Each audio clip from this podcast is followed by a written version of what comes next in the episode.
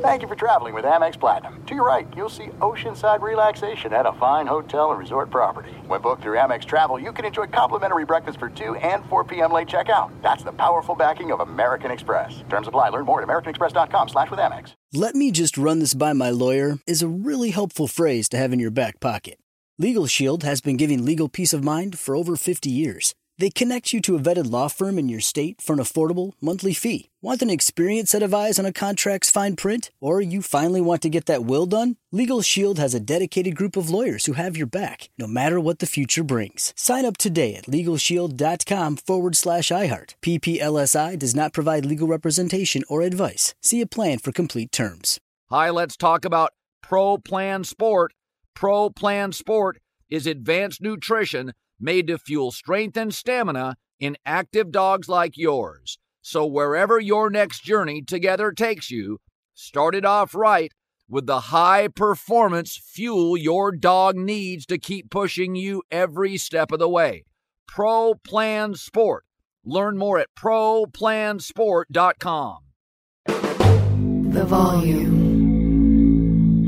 In the N B A, the games can change in an instant, but no matter how the action unfolds, you know that DraftKings Sportsbook has you covered. This week, new customers can score one hundred fifty dollars instantly in bonus bets by just betting five bucks on basketball. How good of a deal is that from DraftKings Sportsbook? Win or lose, you get the instant W. Instant. Download the DraftKings Sportsbook app now. Please use the code Colin, C O L I N. New customers, one hundred fifty bucks instantly in bonus bets for betting just five. The code is Colin, C O L I N, only on DraftKings Sportsbook. Download the app, code Colin. The crown is yours. Gambling problem? Call one eight hundred gambler or visit w w w dot one eight hundred gambler dot net. In New York, call eight seven seven eight hope N Y or text hope N Y four six seven three six nine. In Connecticut, help is available. For problem gambling, call eight eight eight seven eight nine seven seven seven seven or visit c c p g dot org. Please play responsibly. On behalf of Boot Hill Casino and Resort, K S, licensee partner Golden Nugget Lake Charles, twenty-one plus age varies by jurisdiction, void in Ontario. Bonus bets expire one hundred sixty-eight hours after issuance. See sportsbook.draftkings.com slash basketball terms for eligibility and deposit restrictions, terms, and responsible gaming resources. All right, welcome in, everybody. We'll have an hour-long uh, podcast tonight. I'll start with about a ten-minute uh, thought on the Eagles and Cowboys. Then John Middlekauff stops by. Obviously, we're going to talk about uh, the Kansas City game against Buffalo. A lot being made of that uh, Kadarius Toney offsides ruling. He was offsides, uh, and so they call it a much more now than they've ever called it. Um, and I just think this has been a year where it's been over-officiated. Not always poorly officiated. I do think this year's been over-officiated. Uh, that play on Toney, that call, was the eleventh or twelfth time they've called it this year, according to the analyst. Um, on television, it had been called only a couple of times last year and only a couple of times the previous year to that. So they're just calling it more often. I don't think anybody watches these games to see flags. In fact, nothing is more infuriating is when a uh, former head of officials, uh, former head of official for a network comes on and says, yeah, there's really not a penalty there.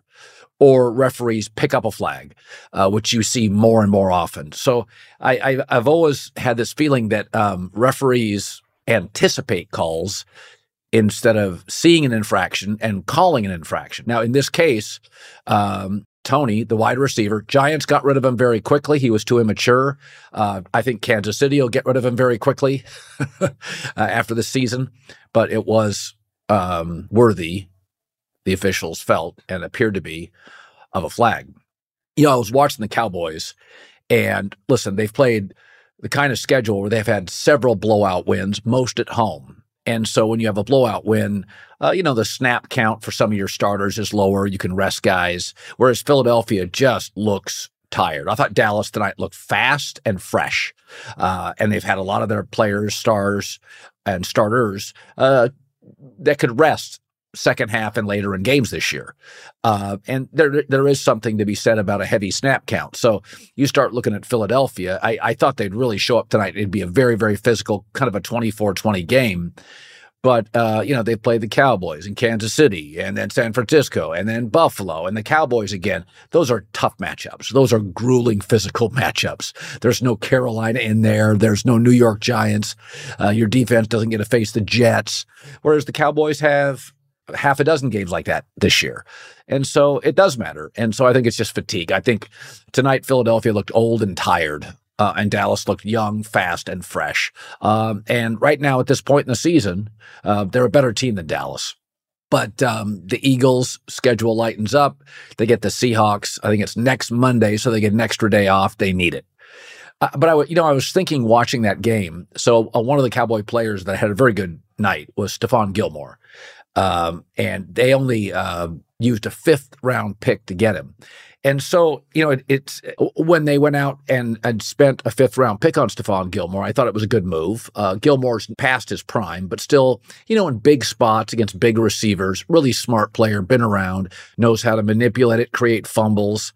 Um, so a fifth round pick has about fifteen percent chance of, you know, fifteen, eighteen percent chance of even making the league. And it, it's interesting. I, I've always thought if I was a G M, Uh, and I could go get a really good player on a good team, I wouldn't waste it. Uh, or if it was a position of need, I would make a lot of moves like that. So Montez Sweat went to the Chicago Bears for a second round pick. Now, you have to pay him, but Montez Sweat's a really, really good defensive lineman. And every good team, the Super Bowl champs last year, Kansas City, paid one defensive lineman, Chris Jones. Uh, the Rams Super Bowl team, uh, at that time they had Von Miller kind of renting him and Aaron Donald. But generally, N F L general managers uh, want to pay, spend most of their money, the good franchises, on offense, on a weapon or two, quarterback, left tackle. Um, you know, I mean, if you look at San Francisco, they pay Kittle and Debo and McCaffrey and Trent Williams. That's what you want to do. And you want to have your defense to be Uh, pretty inexpensive, young. Uh, you want a young defense. Young defenses are faster. Uh, they're hurt less often. And when they're hurt, they're back on the field more quickly than an older defense. But uh, Stephon Gilmore was a good player for a fifth round pick. Montez Sweat. Um, the Bears needed a, an elite defensive lineman anyway, and they gave up a second rounder. Well, how many players are going to be as good as Montez Sweat in the second round? Not many. Do you realize only about thirty to thirty-two percent of players drafted make the roster? Yes, that's true. Only about thirty to thirty-two percent, somewhere in that range, of N F L players make a roster. Now, it's much higher in the first two rounds. It's not linear. But when you get to the fourth, the fifth, the sixth, the seventh round, those numbers go down to eight percent, ten percent, fifteen percent, seventeen percent. And so, I mean, go to last year's draft. The first player taken, Bryce Young, many think looks like a bust already. The first player. Another top ten player, uh, Tyree Wilson, defensive lineman for the Raiders, not very effective, could be a bust. Two in the top ten. thirty percent of the first round is usually ineffective, suboptimal, or a bust. That's the first round. So Montez Sweat has absolutely helped the Chicago Bears defense for a second rounder. Now, they did that for Chase Claypool, but that's a position um, of need, wide receiver, uh, not as crucial as an elite defensive lineman. But college football also gives you on an annual basis lots of good receivers. So that's a riskier move. But Montez Sweat has been worth it. Um, Stephon Gilmore, fifth round pick, been worth it. I mean, Christian McCaffrey went for a second, third, fourth, and fifth. But San Francisco's second, third, fourth, and fifth round picks are late round picks because they're so good. So the first pick they really gave up would be a late second rounder. That's somewhere between like the fifty-seventh pick, fifty-eighth pick. You're, you're out of guaranteed stars by the fifty-eighth pick. Average N F L G Ms believe that most I've talked to that usually have sixteen to seventeen elite players in any draft. After that, mid first to late second, all, all about the same. So Christian McCaffrey is a generational player. And I remember when San Francisco made that move, I'm like, this is a home run. You just gave Kyle Shanahan, Picasso, an open canvas and fresh paint. It was a great move. You didn't give up multiple ones. You give up a late second, a late third, a late fourth, and a late fifth. Late fifth probably doesn't make the league. Or if he does, it's seven, eight, ten percent chance he makes the league. So I'm surprised that more teams don't roll the dice on this stuff. Giving up first-round picks is tough because, I mean, you take a look at left tackle. Most great left tackles in my lifetime have been first-round picks.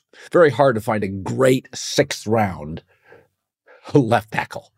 goes back to what they call the planet theory. Former N F L G M George Young, uh, the New York Giants years ago, used to have this theory. There's just only so many six foot seven, three hundred thirty pound men with great feet on the planet. So, you know, you get these enormous defensive linemen that are gifted, Jalen Carter. You, you get Trent Williams, Jonathan Ogden, uh, th- these kind of first round left tackles. They're, they're usually first round picks. But uh, Dallas looks like a very good football team. They've got several things that Super Bowl winning teams have. A good quarterback having a career year, uh, a veteran coach who's been to a Super Bowl, certainly knows the playoffs, um, an elite pass rusher, a star weapon, which CeeDee Lamb has become, and um, this will be their eighth blowout of the year. That's about the average, seven, eight blowouts per year for a Super Bowl champ. So Dallas, and they also have a great kicker, which it matters in close games. You know, we always worry about Mike McCarthy, situational football, close games. Chris Collinsworth pointed it out tonight. When you have a great kicker and you kick those fifty-seven, fifty-eight, fifty-nine-yard field goals and they're good, you look so much smarter as a head coach.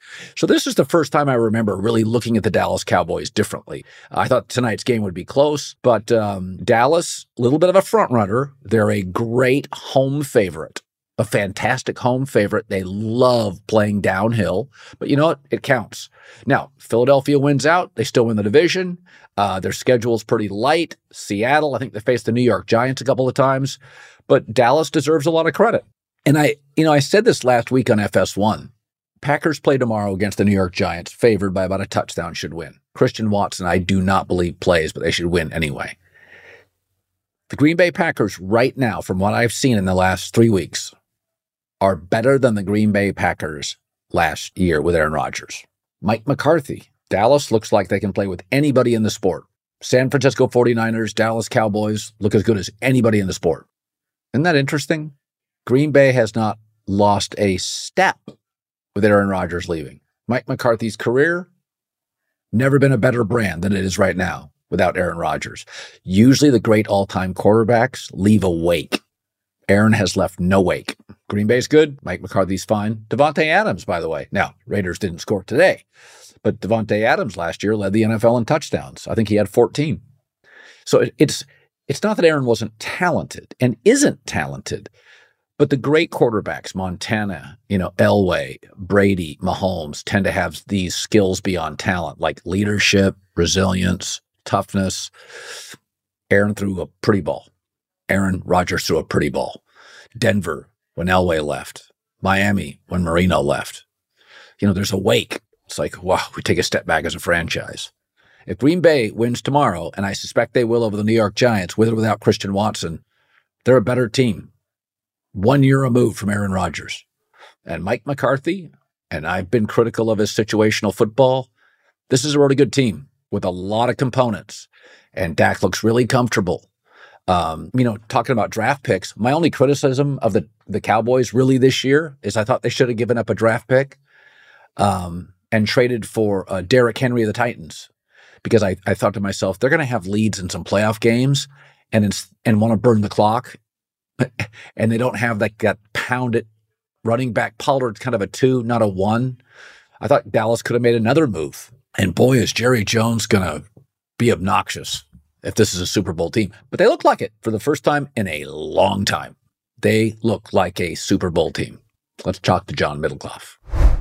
Listen, we've all had fender benders in our life. Sometimes it's even more serious. People between the ages of twenty-five and thirty-four, in fact, have the highest amount of drivers involved in car crashes. Be careful, but even if it's somebody else's mistake, you can lean on Morgan and Morgan. If you've ever been injured, check out Morgan and Morgan. It's the nation's largest injury law firm. one hundred offices and over eight hundred lawyers with over fifteen billion, that's a B, billion dollars recovered with over three hundred thousand clients. Morgan and Morgan has a proven track record of fighting for you to get full and fair compensation, fighting for people for over thirty-five years. Starting for an entire football franchise as a rookie quarterback is hard. Submitting an injury claim with Morgan and Morgan is easy. If you're ever injured, check out Morgan and Morgan. Their fee is free unless they win. For more information, go forthepeople.com slash Colin or dial pound law. That's pound five two nine from your cell phone. That's forthepeople.com slash Colin or pound law five two nine from your cell. This is a paid advertisement. Let me just run this by my lawyer is a really helpful phrase to have in your back pocket. Legal Shield has been giving legal peace of mind for over fifty years. They connect you to a vetted law firm in your state for an affordable monthly fee. Want an experienced set of eyes on a contract's fine print? Or you finally want to get that will done? Legal Shield has a dedicated group of lawyers who have your back, no matter what the future brings. Sign up today at LegalShield.com forward slash iHeart. P P L S I does not provide legal representation or advice. See a plan for complete terms. This is it. We've got an Amex Platinum Pro on our hands, ladies and gentlemen. We haven't seen anyone relax like this before in the Centurion Lounge. Is he connecting to complimentary Wi-Fi? Oh, my. Look at that. He is. And you will not believe where he's going next. The Amex dedicated card member entrance for the win. Unbelievable. When you get travel perks with Amex Platinum, you're part of the action. That's the powerful backing of American Express. Terms apply. Learn more at americanexpress.com slash with Amex. Hey guys, this is Matt Jones, Drew Franklin from the Fade This podcast. We got a great episode coming up, picks in all the sports, football, basketball, we do them all, but here's a preview of this week's episode. Do you think it's more embarrassing to dye your hair or to have hair plugs? I don't think either are embarrassing if you're not trying to conceal it and act like you didn't. Okay, so you think if you just come out and go, I got hair plugs. Yeah, like, check out these hair plugs. I mean, don't just walk around, hey, tapping, hey, hey, stranger, I don't want you thinking this is natural. You know, but I mean, do you, you have to do that with everyone you meet? Some people try to act like they, uh, you know what I mean. Yeah, but I mean, like, like John Cena got it. You know, when John Cena came back to wrestling, he had a bald spot, and now he doesn't. Mm-hmm. You think he should be required in all interviews to say, look, by the way, I covered up my bald spot? Yeah, I guess it's weird. I mean, you don't wear a sign or, like, put a sign in your yard, but. All right, so what about toupees? Those are the most obvious. I but let's like. say you're like Bill Self and you can get it to where it looks good. His is magical. I don't even know if his is a toupee. It is. I think he went into the future and had a procedure we haven't even discovered yet. And this episode was brought to you in partnership with DraftKings. To hear more, listen and subscribe to Fade This on iHeartRadio or wherever you listen to podcasts.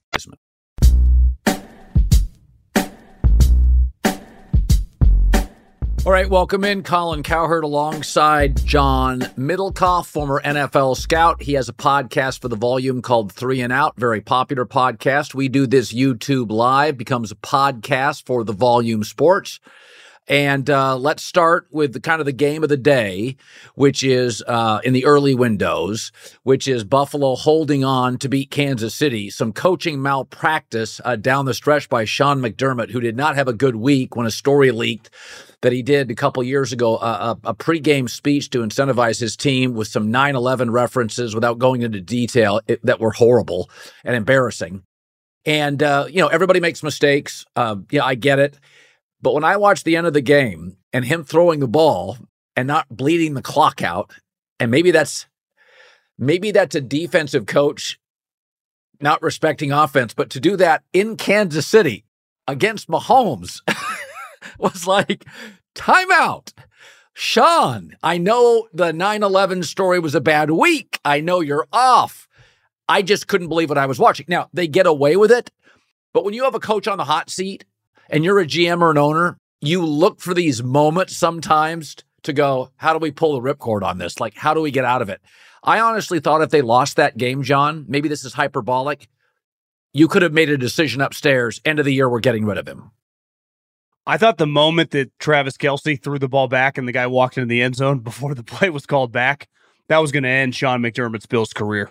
You, you couldn't end on the week that he had like that. Especially because when the game started, Bills came out. They looked like the Super Bowl contender that we all thought they were coming into the season, at least some of us. And then the game just kind of unraveled from there. And they were in a position where it looked like they were going to lose.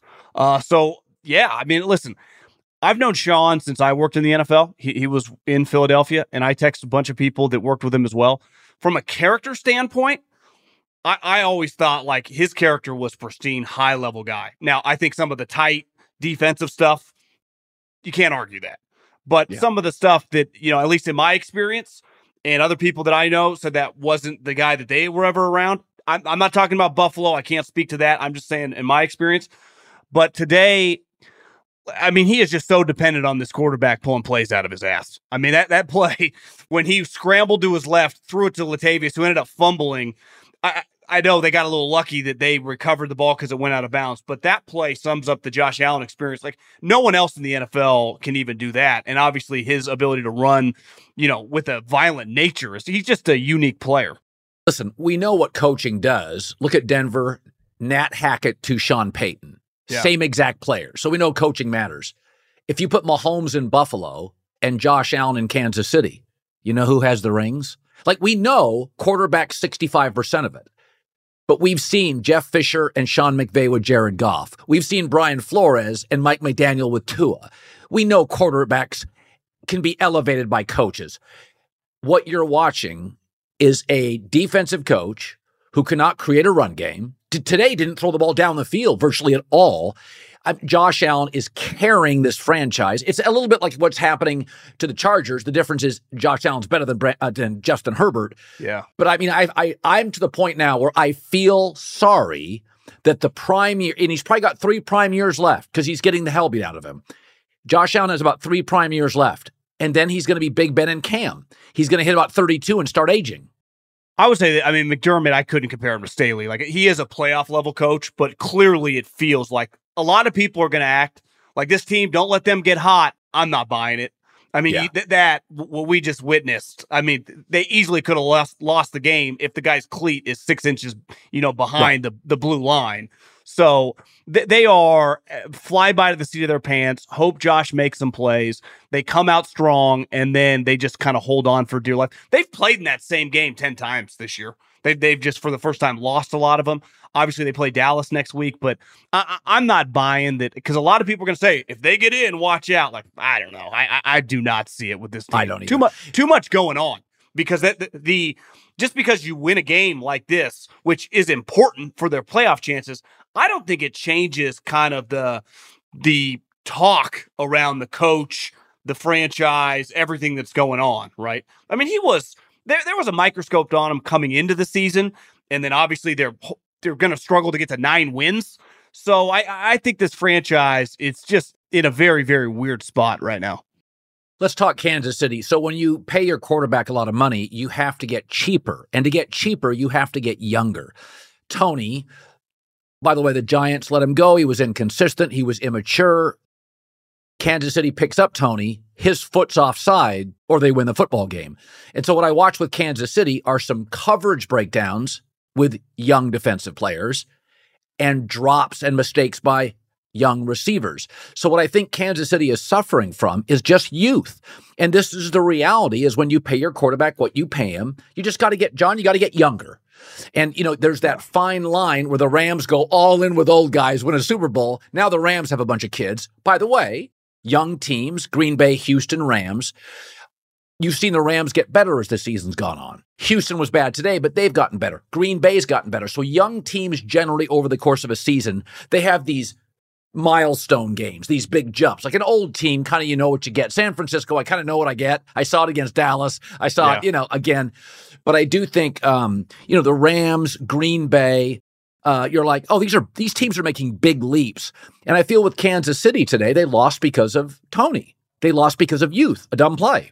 Well, Andy and uh, Brett Veach have a little Al Davis to them. Like they, they will look past some stuff. I mean, Toney was a walking red flag. That there was a reason yeah. he was available, and they got him, I think, for a third round pick. And he's let him down multiple times this season, right? With, with inconsistencies because he's not a reliable player. But they had to do it because they're somewhat desperate. Offensively, right, they've lost to Green Bay, Philly, and Buffalo over the, about the last month, right?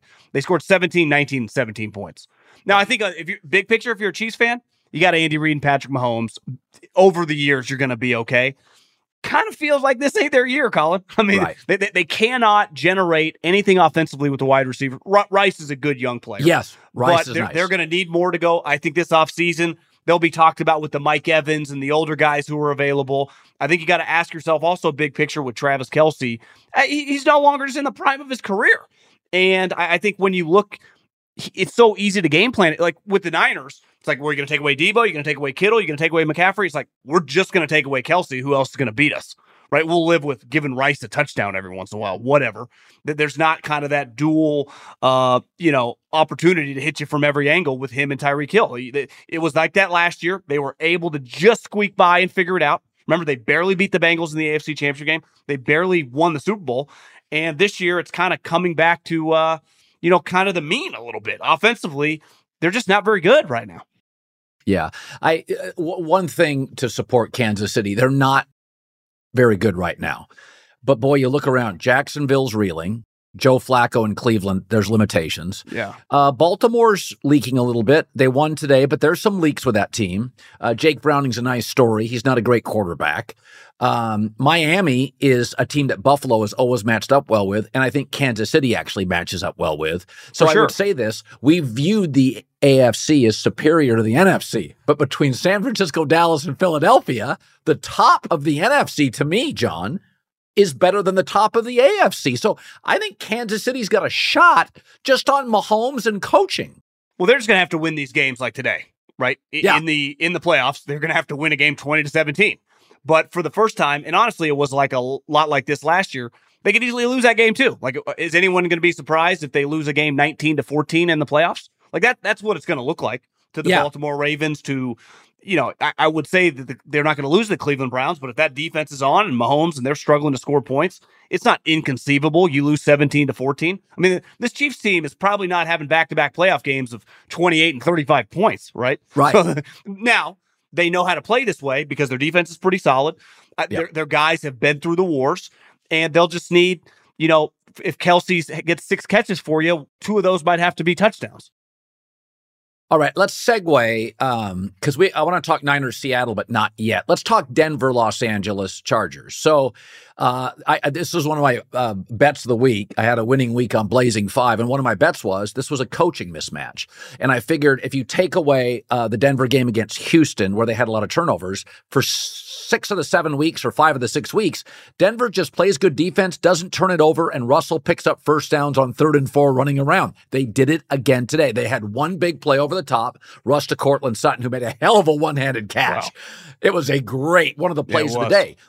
But so Pete Carroll, defensive coach, one of my knocks on defensive coaches, they don't understand the urgency and importance of quarterback. They say they do, but they don't. Sort of like guys who say, I'm a, hey, I work hard for a living. They work forty-two hours a week. Yeah. Now, fifty-five to sixty is working hard for a living. So defensive coaches tend to say, hey, I take quarterback seriously. You you don't really, if, if if you think Geno, you can leave Russ and go to Geno and Drew Lock, and Pete has trumpeted both, right? So right now, Seattle's six and seven, and they're done. I mean, they're basically, their offense is praying that Noah Fant, D K Metcalf, or one of their backs make a big play. There's no creativity to it. But so Denver's interesting. Go look at their schedule. They have reeling Detroit next, the Chargers, New England, which is like a soft tank. Denver, John, I think Denver's going to make the playoffs with ten wins. And it shows you the value. If if if the Denver Broncos hire Peyton immediately, Seattle never won this trade. It was always a bad idea. Couldn't I argue that? Yeah, I mean, I, I do think it was time to pivot if you're going to keep Pete. Like, they had run their course, those two, Pete and Russ. Yeah. And I think watching this game today, and I'm sure we'll get into some of these defensive coaches, you know, we've been talking about it forever with Bill. You're seeing it with Tomlin. Isn't it just kind of time? Isn't it yeah. just kind of time? Like, w- w- listen, I have nothing to say about Brandon Staley. It's been yeah. said over and over. Like, that's done. My whole take on the Chargers is it doesn't work in L A. It just doesn't. It, it yeah. really does not. I mean, it just, and I know they're not going to move. They just built, but it, it is, it's a disaster. It, yeah. it, they're never going to have fans. Their ownership, they're always going to be second fiddle just to the other N F L team, let alone the Dodgers and the Lakers, dramatically bigger. If U S C ever has a pulse in the Big Ten, they'll be bigger. It's just never going to work. I don't care if Justin Herbert has ten straight years that don't quite look like this year, that he gets back on track and is awesome. Even if they were to hire Jim Harbaugh, they're the Steve Ballmer Clippers. Like, you know what? I was thinking about this during the game. You know Ballmer's mistake? He should have just gone to Vegas or Seattle with the team. and yeah. been the big fish in that pond or been the only basketball team. It's never going to work with the Clippers, but he has more of a fighting chance in the N B A. It's a little different in the yeah. N B A. Football, he, they have no chance. They're, they're never going to have fans. It doesn't work. It's a freaking disaster. And today, like you said, I mean, Sean Payton and that team is just more buttoned up. I, I don't think Denver's that great, though he gets a lot of credit for just figuring out what they do well. They kind of dink and dunk. They'll, like you said, they'll, Sutton's a really good player. Defensively, yeah. the way he stood by Vance Joseph, weathered the storm, they've played really good. They're only one game back right now, the Chiefs. Now, I, I wouldn't bet on them to win the division. The Chiefs got the Patriots coming up. Right. But it's if I would have told you that five, six weeks ago, that come uh, right around a couple weeks before Christmas, if we're, it's going to be a one-game separator, you, you would never have, no one would have believed you. Well, I mean, Simmons on defense, Singleton, D J Jones, Surtain, there's some real players. Yeah. Bowles is a very good left tackle. I like both P. Ryan and uh, Williams, the Javonte running back. Williams is good, yeah. Yeah, Cortland Sutton's a really good player. Yeah, uh, their is. tight ends are capable. I think Jerry Jeudy's a bit of a miss, but he's he's enough of a speed threat that you have to defend him. And Russ is about eighty percent of what he did in Seattle. You get one big play a game, one teardrop throw a game, and about six scrambles for first downs, and it's a lot of dink and dunk. But I will, what I will tell you this is that I don't think Sean Payton loves Russell. I don't think they fit. He's like yeah. not as athletic as Taysom Hill and not as accurate as Drew Brees. He's like seventy percent of both. So it, you get a little bit of both. And I think Sean would rather have the great athlete and the great thrower. He's got like a B plus at both, B to a B plus. But I will say, I looked at Denver's schedule. Here it is, John. Lions, New England, Chargers, Raiders. John, they're, they're going to... They're going to win eleven games. They just won. They they're seven and six. I think Denver's going to make the playoffs. Yeah, he he would he would definitely throw his hat in the ring if they went out and win eleven games for Coach of the Year. After the way it started, you could not deny it. I, I not in a million years would I thought. Obviously today they I thought they were going to win, but just the way this has gone, crazy. Uh, it, it's pretty crazy. I also think, and this and you've been on this side forever, and I thought it was on full display today. Offensive coaches. And it really started on Thursday night. You know, Mike Tomlin, he just lost to two teams with a combined coming into their games four and twenty records. Like, that's embarrassing. Like, it's it's over. Pete Carroll today. His offensive player, D K Metcalf's out of control, always causing fights. He can't do the offense. He has no impact over. Obviously, we've seen it with Bill. You look, Shane Steichen, I know they lost today, but having his team seven and six with Gardner Minshew, what Kevin Stefanski's doing with the, the group of quarterbacks he's had rolling into Joe Flacco. Zach Taylor was uh, Jake Browning. I mean, all these offensive coaches, are, a lot of these guys are dealing with backup quarterbacks yes. and are being very functional. Yet these defensive guys, I, I, Harbaugh got a little lucky today. I mean, Lamar pulled some crazy plays out. McVay screwed up the timeouts. But listen, yeah. they, they have a high-level organization, and he's part of that. But most of these defensive coaches, especially the older guys, like it just feels kind of over. I mean, we saw it with McDermott with the article, and then you see it all over the league. It's it's very, very difficult when your offense sucks and you can't do anything. John, in the A F C, these are playoff teams. Miami, Kansas City, Jags, Cleveland, Cincy. All offensive coaches, five of seven. On the bubble, the Colts, Denver, and Buffalo. Now, Buffalo won, so they may be in, but Colts and Denver on the bubble, offensive coaches. Yeah. In the N F C, Philadelphia, San Francisco, Detroit, despite their loss, Dallas, Minnesota, Green Bay, six of seven offensive coaches. By the way, on the bubble, Rams, Atlanta, both offensive coaches. Like, I've been on this for years, and I know it's probably tedious to, to my followers, but it's like a tidal wave now. It's and the only reason Buffalo's going to get in if they do is because Josh Allen's a freak. I mean, he's literally physically, yeah. he's he's Cam Ben, but more talented than Big Ben and Cam. That's what he is. Yeah, I mean, I I, I think we're going to see, I, I think Schefter a couple weeks ago said potentially ten openings. You know, we'll see how it all breaks. Obviously, the A F C and N F C South, depending on who, you know, gets in and doesn't, who they fire. But I, how could you hire anyone but a D, an offensive coach, right? Because obviously the most important guy in your organization, whether you draft him high or whether he's already on your team and you're going to pay him a lot of money, is the quarterback. So wouldn't you want the coach? And most of these guys that you listed are all the play callers as well. So they're not only the head coach, half the game, they're on the sideline impacting the game. Like, let's face it, Tomlin, Pete, all these guys, even Vrabel, who I like, but he's having some offensive issues lately, just kind of call timeouts and give some rah-rah speeches. Yet you watch Mike or I mean, Kyle, McVay, Steichen, all these guys, they are impacting half the game at minimum, just with the, and a lot of these guys, they're, they got backup quarterbacks. Obviously, during the week, they're in them with the meeting rooms. The impact they have on a weekly basis, even separate from Sunday, it, it's hard to even quantify, especially the way the sport's played now, right? The rules are on the side of that guy dramatically. I mean, and it's only shifting. It's not like we're ever going back to the barbaric hits that we all grew up on. Th- those days are just over. So the offensive side of the ball, the offensive play callers, even these backup quarterbacks are proven like you can function with Jake Brown. How- Jake Browning is one of the craziest stories I've ever seen, Colin. I thought he was a mediocre college player at best. He yeah. looks really solid. And it shows yeah. you high-level guys in probably any industry. Football is no different than anyone listening to this. And whatever you do in the private sector, you can improve. And high-level people constantly work at it, especially when they're passionate about what they do. And he's a great example. Chris Peterson, smart guy. He has gotten dramatically better than when he was the quarterback for a yeah. college football playoff team. Yeah. All right, let's go to the Seahawks losing in the Bay Area to uh, San Francisco. The Niners averaged nine point nine yards per play. So I have said before, and people see it as a criticism with Brock Purdy, and I'm like, I think he's good. Which, by the way, if you told somebody, uh, my kids are good students, that would be like, oh, B B plus. If I said my kids are great students, those are A students. But in no industry is good. He's a good pilot. That means he's never crashed. Is he top of his class? He's a great pilot. That's Sully Sullenberger landing on the Hudson. Yeah. But good in every industry is a nice thing to say. Um, so I th- I've always said Brock Purdy is good. But he made about three throws today. And I'm like, okay, do I got to go to very good? So now Debo's a, a, a matchup nightmare for Seattle's young corners. It was just a problem. Um, but he made throws today. And these were, you know, it, John, so much of this league, you see it all the time. Even with San Francisco's clever offense, you get about three throws a game where Kittle's behind the corner. Yeah. It, it, that, that doesn't happen that often. You get about three a game, maybe two. And Purdy makes those every time. He doesn't miss much on that stuff.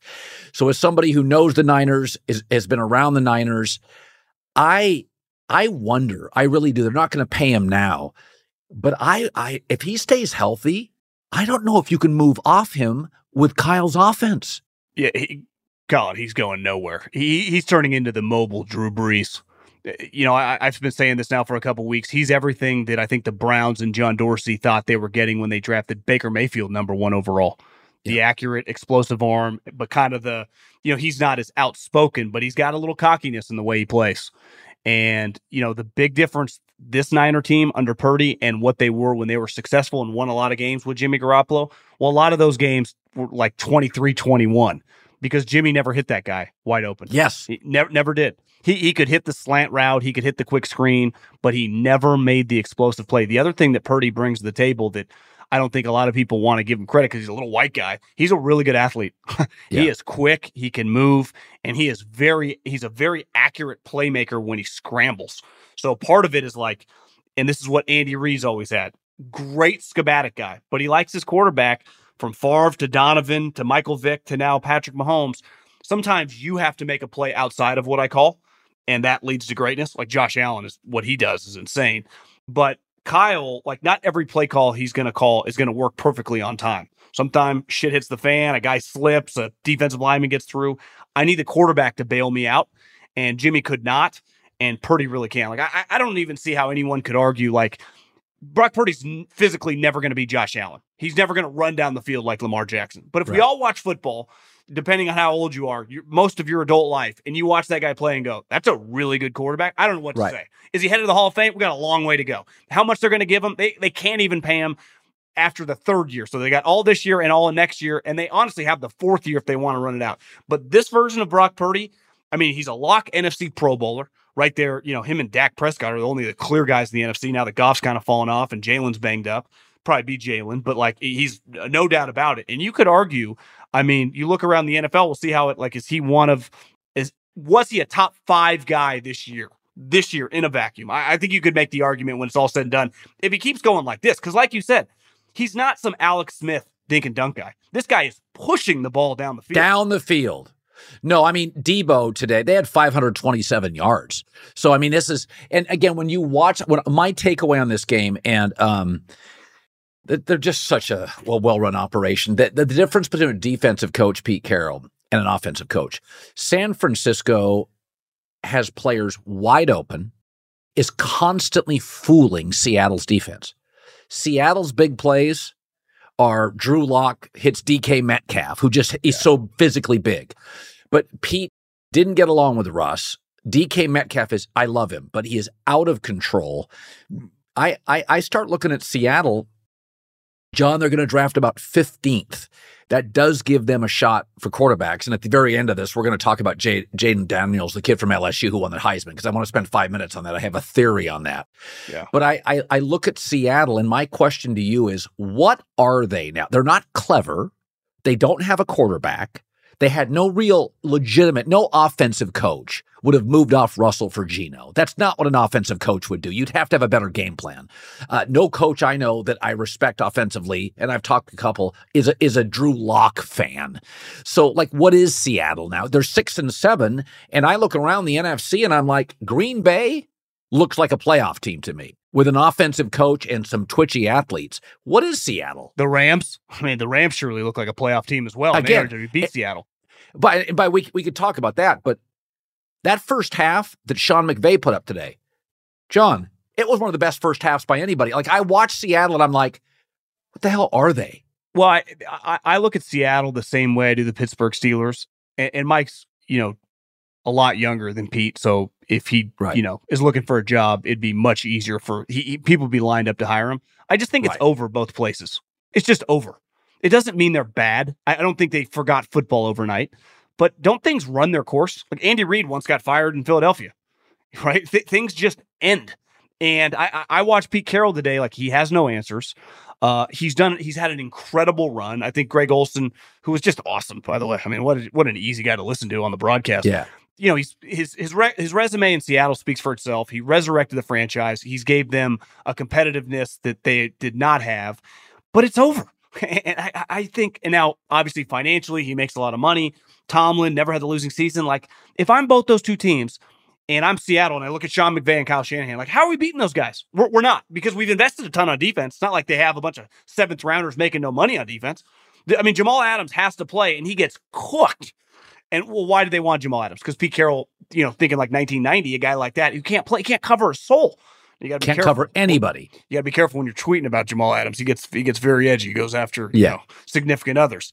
But it, and I look the same thing with with Mike Tomlin and the Pittsburgh Steelers. Like, it's just it's just run its course. It, it truly, even if the both of them squeak into the playoffs, I, I don't think that changes at all. You wouldn't bet on them to go anywhere. They'd be a one and done. They struggle to score. Even the Geno Smith, it's it was an incredible story, but that had a shelf life. To me, they got moving up in this draft, being aggressive, drafting, you know, not one of the top two quarterbacks, but whoever they like as the third guy, I, they got that written all over. I just wonder, you know, just get rid of Pete and let John, you know, hire a young offensive coach. All right, let's talk Lions uh, going to Chicago. Bears should have beaten them twice. They hammered them today. So it's interesting. Four or five weeks ago, both you and I would have said, Eberflus gone, Justin Fields move on. But what's interesting, and you and I both talk about this, as a coach, like U S C's Lincoln Riley, the offense is fine. So I know I have a coach, right? It's yeah. it's the defense. If you watch the Bears defense now, can't run on it. Number one in the league against the rush, was going into today. Excellent on third down. Only allowed thirteen first downs with Jared Goff, that O-line, those that tight end, Laporta, and, and uh, Amon-Ra Saint Brown. They had two picks. So you can say what you want, but this year when they got a Montez Sweat, who had like four quarterback hurries today. Now he's got some interesting defensive personnel. Well, now the defense is pretty good. Justin Fields, nineteen of thirty-three, a touchdown, sixty yards rushing, a touchdown, eight different targets. So now I don't think, I think Caleb Williams is too good to pass on. And, but I, what I do believe that Justin Fields has played well enough now, John, you could move him to an Atlanta and get a first Easily. round pick easily. I don't think you get a first round pick. What do you think? I, I still there, there's still some inaccuracy there to invest a first round pick into a quarterback. I, I couldn't trade a first round pick for Justin Fields. Second, though, I I, I definitely could because I'm desperate. But he's going into his fourth year. It, the contract matters in football, right? Yes. So he's already used up three years of the cheap contract. Fourth year, if you trade for him, the fifth year option's on you. So let's say you pick that up. I mean, we saw what Green Bay did, right? They gave kind of that fake extension. Do you really, the part of the fifth year option, I don't know what the number would be in a couple of years, but the reason it's big, you know, it's not yeah. ten million dollars. It's thirty-five, forty million dollars or thirty-two, and it's all guaranteed. It's a little like the poor man's franchise tag with a quarterback. So he's a little complicated that way. To me, I, I still see more of an athlete who, and Same. I was a big fan of him coming out. Now he hit the D J Moore on a nice touchdown pass. Ideally with the Bears, like, could I just turn Eberflus, because he took over once that defensive coordinator got fired and that weird, just into the defensive coordinator and just hire like a Shane Steichen level guy to be my head coach? That's my yeah. idea. Because Eberflus is a pretty solid defensive coordinator. Yes. Clearly. But I we've, we've just been talking about this. H- how could you let him make that decision? I, I, I'm out on it, and I'm still like, to me, if I get the number one pick, I'm moving on because, one, I, Caleb's just a better player than Fields, and the, the contract is such a game changer. Right. And you get to recoup your second round pick that you gave up when, right. when you made a trade this year for Montez Sweat, you, J- Justin Fields, and you kind of rehash. I mean, if you get an, a good offensive coach there, they definitely have some pieces. Like you said, defensively, I didn't love the trade for Montez Sweat. Now, it, it happened, whatever. They, they paid him. He's not going anywhere. Jalen Johnson has turned into an all-pro level corner. He's making plays nonstop. Yes. D J Moore is an excellent player. I mean, what the Carolina yeah. Panthers would do to probably redo that trade and trade one of the defensive linemen and kept him with the with the quarterback. But I, I'm still, to me, Fields is still gone and the coach is still gone. Now, I, I have a lot of respect for him. Neither of the guys went in the tank. It would have been really easy, right? Because right. it was it was fucking ugly. And especially Justin Fields shows a, showed a lot of mental fortitude this year. I actually think he's earned a lot of respect around yeah. the N F L. Like Zach Wilson had a good game. Like Fields is kind of, you know, he got injured, he battled back and came back better, didn't complain, but just kind of just acted like a acted like a grown up. So I think I don't even just think Atlanta. I mean, there would be several teams I'm sure sniffing around. Yeah, the quarterback desperation. The Raiders.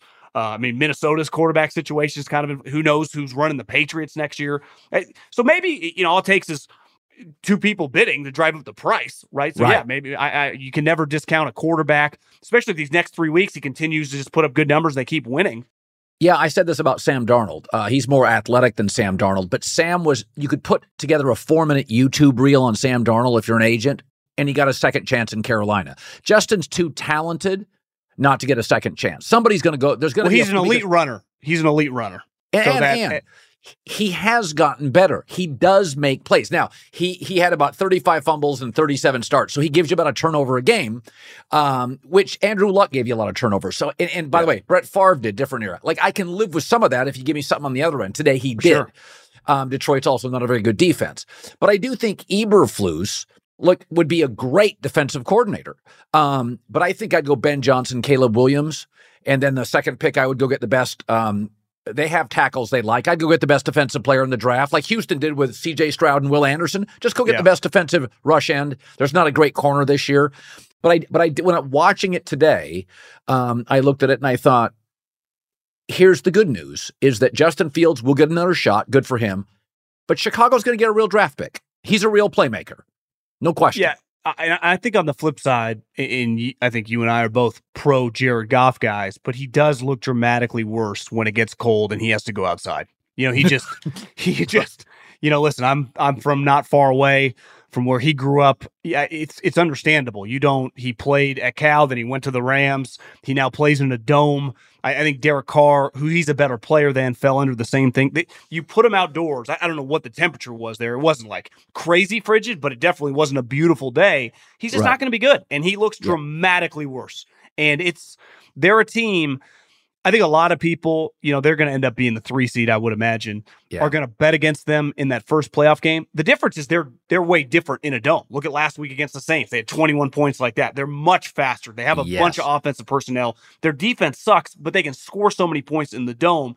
I actually think the time to bet against them will be the second week on the road where they probably get demolished. But I think a lot of people are going to pivot. Right, where they play the Rams, let's say, in the first round. Everyone's like, the Rams are going to kill them. Detroit's a very different team. Just in a dome, in a controlled environment, because of their quarterback and, and their skill guys are so fast. You put them outside. If I said week one, they got to go to, if they hypothetically, they're not going to, but like at Green Bay or at San Francisco, they'd have no shot. They'd right. have none. But they, they might just win a playoff game based on their quarterback is so good, you know, in, in a covered uh, stadium. I, I, I do want to talk um, Rams-Ravens because I thought it was a wildly entertaining game. Might have been game of the year from an entertainment standpoint. It was fantastic. And I got to say this about Sean McVay and a loss. Nobody's healthy. Cooper Kupp is limping. Puka Nacua has banged up ribs. Matt Stafford grabbed his chest twice. Oh, the yeah. offensive line, they're just putting that thing. We've watched N F C teams go out early window, Detroit, Seattle, get humiliated. They should have won that game. I mean, they really should have won that game. They lost on a punt return. Between Puka game planning, Stafford play calling, Cooper Kupp, uh, Williams, the running back, they they had a backup tight end, the kid, their draft pick in the fifth round, uh, fourth or fifth round, uh, was it Davis Allen from Clemson? Yeah. I just sat there and I thought, this is one of the best called games of the year by a coach. I thought it was a masterclass. Now, McVay had some clock issues. This stuff's not easy. Andy Reid had those in Philadelphia. But I'm talking about in terms of execution with an offense where virtually, John, nobody is healthy. They got eleven guys out there banged up. Congrats to Baltimore. The Rams feel like a playoff team to me. Well, I uh, I clicked on McVay's post-game press conference because I wanted to hear about how they guys screw up at the end. And he didn't really. I wondered if like their headset went out. Sometimes it's on the quarterback as well. When you throw down the field, you don't get back because that really killed him. It killed him in regulation when he had to burn the timeout because then they couldn't throw over the middle of the field to have a chance at a touchdown. They had to just throw at the end zone. Right. And then even in the overtime on third and four, when they got the yeah. delay of game, it set them back. I, I actually yep. felt pretty good about them making a run. They had a lot of momentum. They had just stopped a three and out, and you could tell Sean was heated. That's it's crazy. Those two guys were so awesome today. I mean, what a year McVay was. I, I wrote down when I thought they were going to win. What a year for McVay. Turns down Amazon, twenty million dollars a year. He comes back. He has a kid. He, he leads a terrible roster to the playoffs. Like, what a superstar. You know. Right. It, but even in the loss, they feel like one of the hotter teams right now in the N F L. Yes. When Stafford is on, there were times today where you're like, that's what a fifty million dollars quarterback looks like. No the question. Throws, the, the toughness, because we know arm strength. We know the dots that he's throwing to Puka, and he threw a play to Kupp. Kupp made an incredible catch. Yep. But his toughness to me is he's got a Favrean quality to him when games like this, in the rain, it's wet, ugly, on the road in Baltimore. And they went toe-to-toe. If they won this game, I, I thought, like, this is going to be one of the hotter teams going to the playoffs. I still think they're going to go to playoffs, right? Because this was, I mean, they were a seven and a half point underdog. But th- those two guys, like, who wants to see McVay and Stafford, right, in, in just a big game?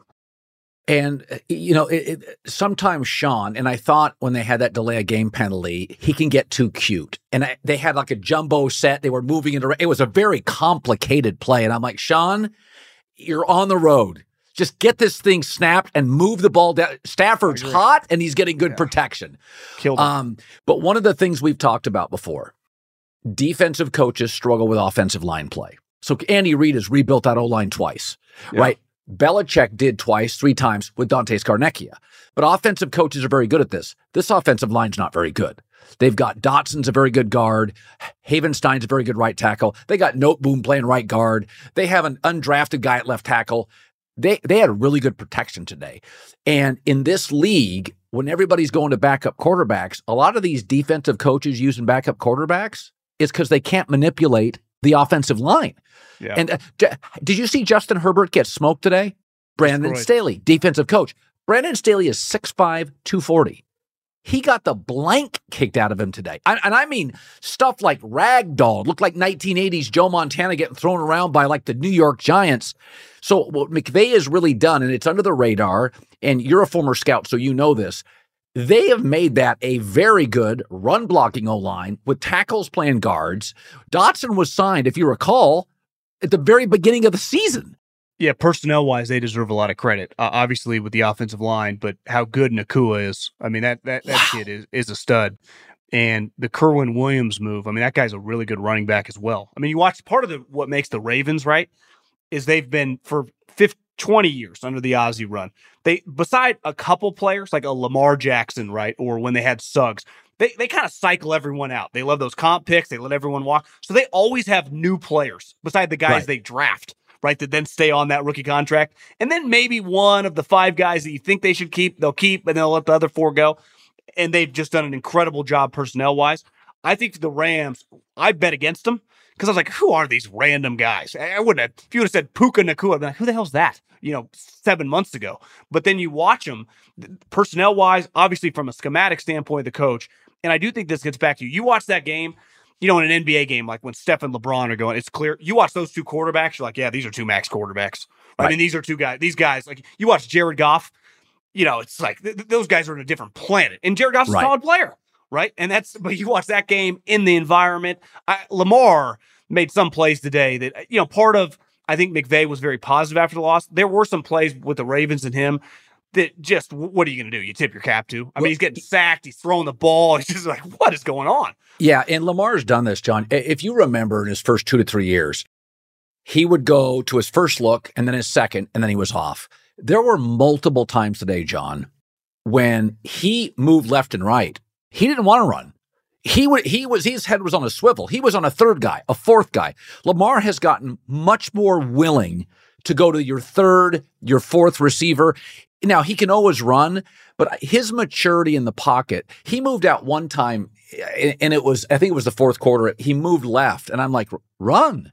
And he was just set on throwing the ball. That's a completely different mindset than three years ago.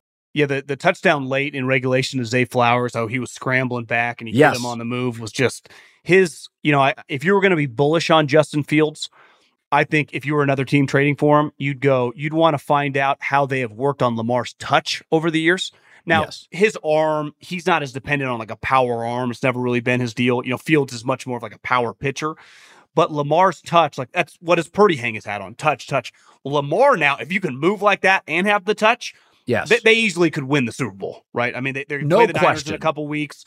The way they're how good their defense is, how dynamic the quarterback is, because even say the Niners or Dallas or whoever plays them in the Super Bowl, you can do everything right. I mean, absolutely everything. I mean, Aaron Donald today probably is on the flight home as we speak thinking, I could have had ten sacks. He was all over him. But he would just maneuver. He would dive. Another D lineman would hit him. Lamar's doing three sixties. And usually you're like, what is going on? But he, you have full faith that he's going to keep it alive. And he often does. The, back to the the Ravens. How the draft pick is Zay Flowers. I mean, is that just, we talk forever about like the Patriots and just every time they draft a receiver, like this guy's going to stink. You, the Ravens looking back, I should have been immediately, yeah, this guy's probably going to be like a Hall of Famer because that, that guy is just, what a perfect fit for him in the quarter. I mean, those two guys, the next five, six years, watch the hell out because they, they have immediate chemistry. Zay Flowers is a really good player. Yeah, and it's, you know, it, it, for some, there's some reason, uh, I've had them number four in my top ten for weeks, and I don't know why I have any misgivings because I love the coach and I love the quarterback, but for years, you could argue they they didn't they didn't get receiver right. They, they'd been great at tight end back. They just couldn't quite, they had a couple misses. Zay's a game changer. And, and sometimes those small guys, they become gadget guys. You know, like Tyler Lockett became a really good receiver, but was viewed yeah. kind of into the league as a gadget guy. And then he's more than that. But a lot of times, it was it Tavon Austin, the guy that came in? And, yeah. and they just, they John Ross, really, you know, the little. Yeah, they just can't do much beyond. No, Zay Flowers can go into traffic. He can make all sorts of catches. So, all right, let's close it out. Heisman. So um, I'm a big fan. I think Michael Penix throws the best ball. Caleb Williams is the most talented. Drake May's talented but inconsistent. Bo Nix feels like more of a system quarterback. So Daniels, the kid that was at Arizona State, uh, Jaden Daniels, and L S U. So I remember w- when L S U, Brian Kelly got him. And I remember going on, on Twitter and saying to people, I'm like, okay, I watched this kid. He may weigh one hundred sixty pounds, but I'm like, he's really good. And and I couldn't believe the pushback I got. Now I'm thinking to myself, well, it's Arizona State. They play night games. You're down there in Scottsdale. People just hadn't seen him play. So he nobody watched A S U play. Right. So they don't win games. And Herm's a defensive coach. But I was like, I watched him enough on these late Pac twelve games. I'm like, shit, this kid's good. He just needs to put weight on. So now he goes and he he beats Joe Burrow's numbers, and they they don't have nearly the team that Joe Burrow had. My argument is, John, is he the second pick? Is he the quarterback? He moves. I don't I don't worry about his weight because he's got height. Bryce Young is short and small. If he weighs one ninety-five, but he's six three, I, I don't worry as much about it. I, I'm with you. I watched him last night on stage. You know, while he is thin, he's not small. That's and right. To me, he looked like a guy that I, you're never going to be, you know, Josh Allen, two hundred forty-five pounds. But definitely, if I told you by the time he's twenty-eight, he's two hundred fifteen pounds, it's, I bet it's hard for him to keep on weight right now. And so as he ages, I also thought about it today or, or last night watching those guys on stage. You know what's crazy is all three of those quarterbacks were transfer guys. And we often, everyone freaks out whenever something changes in college football. Yet all the good teams always benefit the most from anything that ever changes. Like you just, Dylan Gabriel, they do the changes, uh, transfer from Oklahoma is going to Oregon, right? So the other thing all those big programs have is the good coaches. So he goes to Brian Kelly. It changed his life, right? I mean, it changed the trajectory. If he had stayed at Arizona State, uh, probably no one's ever talking about him. And he just has an up and down career, and maybe he's like an undrafted free agent. Instead, I would imagine no player, because let's face it, Bo Nix and Penix had really, really good seasons last year. So they were high on I, this guy. Not that he wasn't on people's radar, but no one was discussing him as a first round player. Uh, I, I think he's going to end up going in the top ten. We see quarterback inflation. He did it in the S E C. The, the, the athleticism. That's the other thing. Like part of like Brock Purdy, if he he's the modern day Drew Brees, you got to be able to move. I don't want a stagnant quarterback. Like Matt Stafford's kind of the a dying breed the way he plays, yeah. right? And he's a, he has a little Jared Goff is a relic. So to me, I need a guy. Now I want them to throw. That's what Lamar's really turned into. Scramble to throw. It's what Russell in his prime was always great at. Move to throw the ball downfield. And that's what this guy became. And he also he had some of those runs at L S U where he's running like eighty yards and no one could catch him. So he has the high end speed. He has good arm strength. He's accurate. He's clearly not intimidated. I remember Phil Savage told me one time when he was the G M of the Browns, he had all these guys before the game, all the, you know, the rookies, they were all nervous, like sweating. They're like, like you just came from Alabama, L S U, and Georgia. Like you've played in bigger games than this. So you get used to going in those environments, right? You he's played Alabama against L S U. He's played against Georgia. Like he's played against where everyone in an entire region cares. So he knows the pressure. It's what, what does Bo Nix really have, right? He came from Auburn. So he goes to Oregon. I mean, it's a big deal up there, but he's been playing the S E C for three years. Like he, he can handle the pressure, which, which I really like. You know, Caleb has been under the microscope. Probably the knock on Drake is how many of his games really mattered that much? And I, I like the guy, but you know, that, that would be something to, that some of these well, other guys are just going to have. It's a good point. And the other thing about uh, Daniels that I like is that he doesn't have um, a red flag. So height, not a problem. Penix has injuries, not a problem. Yeah. Can't really move Drake, either. Drake May, inconsistent. He's not. Bo Nix feels a bit like a low ceiling kind of a system quarterback. He's not. So, I mean, if you're asking me, height, he's taller than Caleb, moves, arms strong enough, played in two schools, one in both. I, and again, I think there's an S E C, there's something to be said about having to go on the road and face uh, Georgia. Just There's just more N F L players in that conference. And there's Without Kirby and, and, and Nick are defensive coaches. So you're facing the best two defensive coaches in college football. I think to me, and I love Penix, I think Penix throws the prettiest ball in the sport.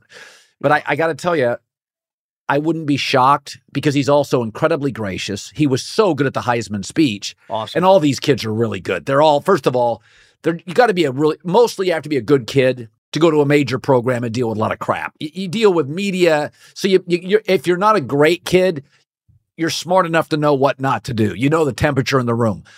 But I, I, I'm going to, and Brian Kelly, uh, John, is not easy on quarterbacks. No, no. He's rough. I think that's really going to benefit him a lot. I, I didn't know that much about him, honestly, beside, you know, watching play a little bit at A S U and then last year.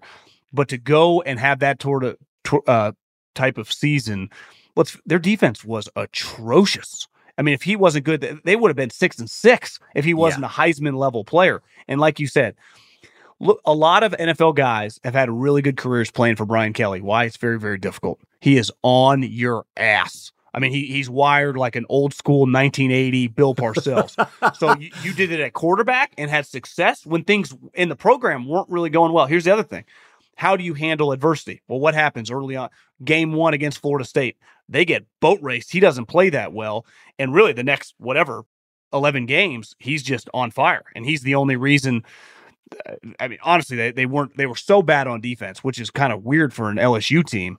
But yeah, I mean, I, I think he is going to be, there's not much to nitpick, really just his history, because this season, so it's like, why did he transfer to A S U? Well, no one really cares. The transfer thing, all these people in the N F L are very numb to it now. It's just part of the deal. you know, back yeah. in the day, it was always a little weird. Like, why'd you transfer? Something go wrong. Right. Now, now it's just ca- kind of the uh, price of admission, way to do business.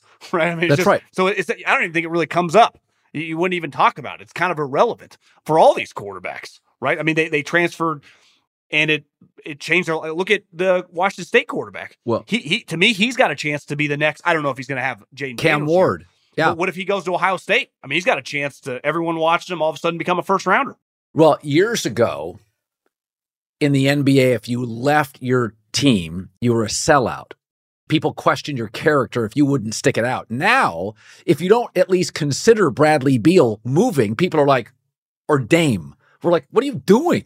You've yeah, got to move. It's like yeah. a character flaw. It's the same thing with transferring. Like if you don't transfer to a better program, there's sort of a, you don't want to compete. You, you're okay being at Arizona State. Yeah. And so it's like there's been a cultural, to your point, a cultural change where I think, forget the stigma, I think transferring is, oh, you want to play with the big boys. Big time. Like, you, yeah, you want to go to the, the only one that's been strange is the kid from Oklahoma transferring to Wash uh, to Oregon because it's two defensive coaches. They're both great programs, arguably. I mean, Oklahoma's the bigger national program. To me, it's like, why? It's, it, well, it's money, Colin. The, it has to the, be. It, it's just purely, you know, this Lane's been complaining about this for a little while because technically you're not supposed to, quote unquote, be able to buy players. I mean, it's just, th- this is going to be, you know, an issue for Lincoln Riley. And I think he knew with the S E C, their financial just backing is not on the level of Texas. I mean, look at Texas roster this year. It's bought and paid for, and rightfully so. It's stacked. I mean, you look at D- Dylan Gabriel, Oklahoma was like a top five offense in the country this year. Now, his right. offensive coordinator did leave to Mississippi. He did. But I, I think that when they call you and they go, hey, uh, we got one point five million dollars for you or yeah. two million dollars. And this is where Oregon, and this is why if you were betting on them moving forward, their financial ability to take yes. advantage of the yes. exact guy they want is going to be like, why wouldn't U S C have been all over them? Right? I mean, well, why wouldn't all these teams? A lot, I'm sure they were. Yeah. No, I heard, and this is a number that was thrown out, that Phil Knight gives about fifteen million to, you know, a, you know, there's, there's a number that he gives to the collective, you know, yeah, and that's what it takes. Yeah. Now, I don't know if that number is right. I mean, Phil, again, Phil's a, a one of the richest, smartest people. He's probably the richest, smartest person I've ever met. He and Mark Cuban. But there was a number somebody, because Oregon's got the best collective by far in the Pac twelve, by far. Oh, yeah. Yeah, it's it's U S C. But most guys aren't. Most guys don't cost that much money, right? No. Besides the quarterbacks, you might I might cost a couple hundred thousand dollars. So if you had, honestly, if you had five million dollars, yeah. if you can allocate maybe two to a quarterback and then spread around a couple linemen, right. maybe a D B, you'd be fine. You don't need some of these. I don't know if you saw that Marvin Harrison Junior Like someone would pay right. him. That's that's bullshit. Zero chance. That is right. not true. That's not the amount of money. W- even Caleb, whatever he made this year, was not as much as Bryce Young's making with the Carolina right. Panthers. But uh, Oregon, uh, like a year ago, paid for a left tackle up in the um, Washington State area. U S C thought they had him. Oregon came in and I, you know, I heard the dollar figure and it was a couple hundred thousand dollars. And I'm like, yeah. it's a high schooler. So I, I have been told that Oregon's collective is more dynamic than others. Not a surprise. They, they, and by the, for the record, you know, Phil Knight, um, if you go look at college football in the last fifty years, there's only one new power. It's Oregon. It's Phil Knight. And by the way, T. Boone Pickens and Oklahoma State, they were a blip on the radar. He was committed. Well, you know, they were winning eight and nine football games a year. They had a good college basketball program. So there are these rare individual people. Phil Knight totally committed to athletics in Oregon, but I don't begrudge anybody. It's not a criticism. It's all legal. Uh, it is what it is. All right. John Middlekauff, former N F L scout, three and out at the volume. We do about fifty, fifty-five minutes every Sunday. John, as always, money, great stuff. See you, Colin. Have a good night. The volume. Top Thrill two is like no other course. Two four hundred twenty foot vertical speedways, three launches. All right, let's talk strategy. Copy that, driver. Go for maximum acceleration off the start. Roger that. You've got a short straightaway to push from zero to seventy-four on the first vertical speedway. And what about the rollback? Rollback will set you up for an explosive reverse climb four hundred twenty feet in the sky so you reach zero Gs in total weightlessness. four hundred twenty feet of straight-up speed. Let's get it. Top Thrill two, the world's tallest and fastest triple-launch strata coaster. Get your tickets at cedar point dot com. There's no distance too far for the perfect trip. Hi, checking in for... Or the perfect table. Hey, where are you? Coming! And when you get access to Resi Priority Notify with your Amex Platinum card... Hey, this looks amazing. I'm so glad you made it. and travel benefits at fine hotels and resorts booked through Amex Travel, it's worth the trip. That's the powerful backing of American Express. Terms apply. Learn more at americanexpress.com slash with Amex. Open a limited-time eleven-month certificate at Kemba Financial Credit Union. At five point two five percent A P Y, it's more than triple the national average, plus it's a safe and secure way to grow your money. Visit your local branch or kemba.org slash cb for details. Offer expires May thirty-first, twenty twenty-four. A P Y equals annual percentage yield. Restrictions apply. five hundred dollars minimum and two hundred fifty thousand dollars maximum deposit. Advantage status required. Comparison based on bank rate average. Federally insured by N C U A.